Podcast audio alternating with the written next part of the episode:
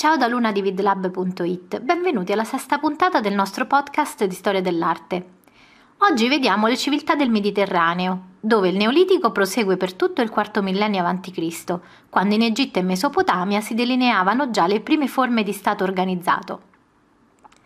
Solo dopo il 3000 a.C., nelle isole Cicladi, si sviluppa una civiltà del bronzo con proprie caratteristiche e basata sull'agricoltura e il commercio marittimo.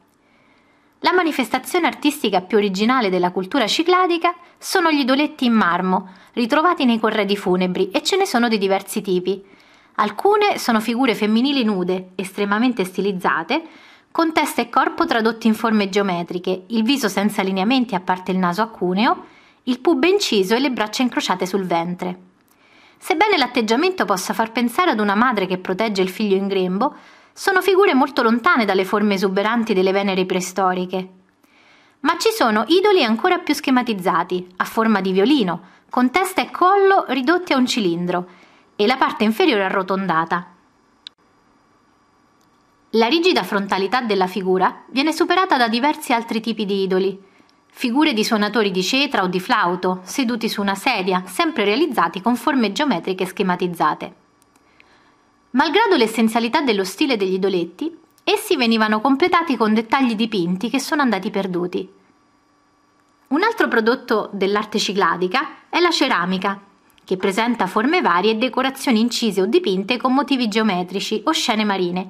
Infatti la civiltà cicladica, come avevamo detto all'inizio, era basata sul commercio marittimo e il mare era dunque un elemento importante e presente anche nell'arte. Passiamo ora alla civiltà minoica nell'isola di Creta, sviluppatasi a partire dal 2000 a.C. circa.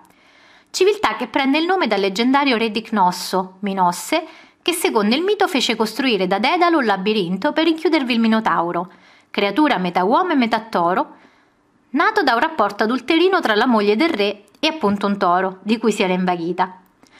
Alla base dell'economia minoica vi era l'allevamento degli ovini, la coltivazione della vite e dell'ulivo il commercio marittimo, la lavorazione della lana e di materiali pregiati come avorio e oro importati dall'Oriente. I principali centri dell'isola, come Cnosso o Festo, presentano una struttura urbana ben definita e sono dotati di residenze palaziali simili a quelle mesopotamiche. È probabile che ogni città costituisse un'entità statale retta da una monarchia di tipo sacerdotale. I palazzi erano più piccoli di quelli orientali, con una struttura molto articolata, con gli ambienti disposti attorno a un grande cortile ed erano privi di mura, come se non ci fosse stata la paura di attacchi esterni o rivalità interne. L'arte ha un carattere esuberante, frivolo, come si può vedere da un tipo di ceramica detta ceramica di Camares, dal nome della grotta dove ne è stato rinvenuto un importante deposito, che si caratterizza per vasi a fondo scuro con decorazioni molto vistose, astratte o floreali, di vari colori e che talvolta riportano anche applicazioni a rilievo. Verso il 1700 a.C. tutti i palazzi cretesi vengono distrutti. Non si sa perché, forse una catastrofe naturale, un terremoto.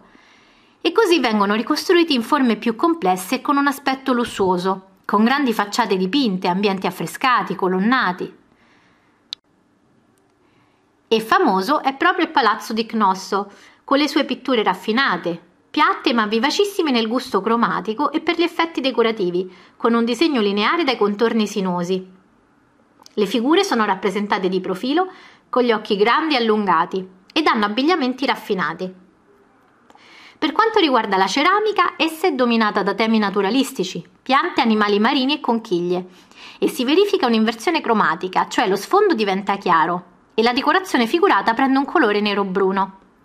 In scultura abbiamo figurine in avorio, in terracotta, in maiolica. Il tipo più comune è la dea dei serpenti, una divinità femminile vestita con una lunga gonna scampanata, un corpetto che lascia il seno scoperto, che tiene nelle mani due serpenti mentre sembra danzare o celebrare un rito. Nelle tombe sono stati ritrovati anche oggetti di oreficeria molto pregiati, come il famoso ciondolo d'oro con due api affrontate che succhiano il miele da un favo. Passiamo adesso all'ultimo argomento di questa puntata, e cioè la civiltà micenea, che parte dal Peloponneso e prende il nome dalla ricca città di Micene. Questa civiltà micenea comincia ad espandersi e arriva anche a Creta, dove verso il 1350 a.C. vengono distrutti definitivamente i palazzi minoici. L'arte minoica ebbe influenza sulle prime espressioni artistiche micenee. L'economia della civiltà micenea è prevalentemente agricola e il possesso delle terre è concentrato nelle mani di un'aristocrazia fortemente militarizzata, dedita alla guerra e alla pirateria. Anche la civiltà micenea ha i suoi palazzi, ma sono modesti rispetto a quelli minoici. Il fulcro è il Megaron, una sala quadrangolare con focolare rotondo al centro, e attorno al Megaron si dispongono gli ambienti residenziali e di servizio, decorati con affreschi che richiamano quelli cretesi. Le cittadelle sono fortificate, hanno enormi cinte murarie dette mura ciclopiche.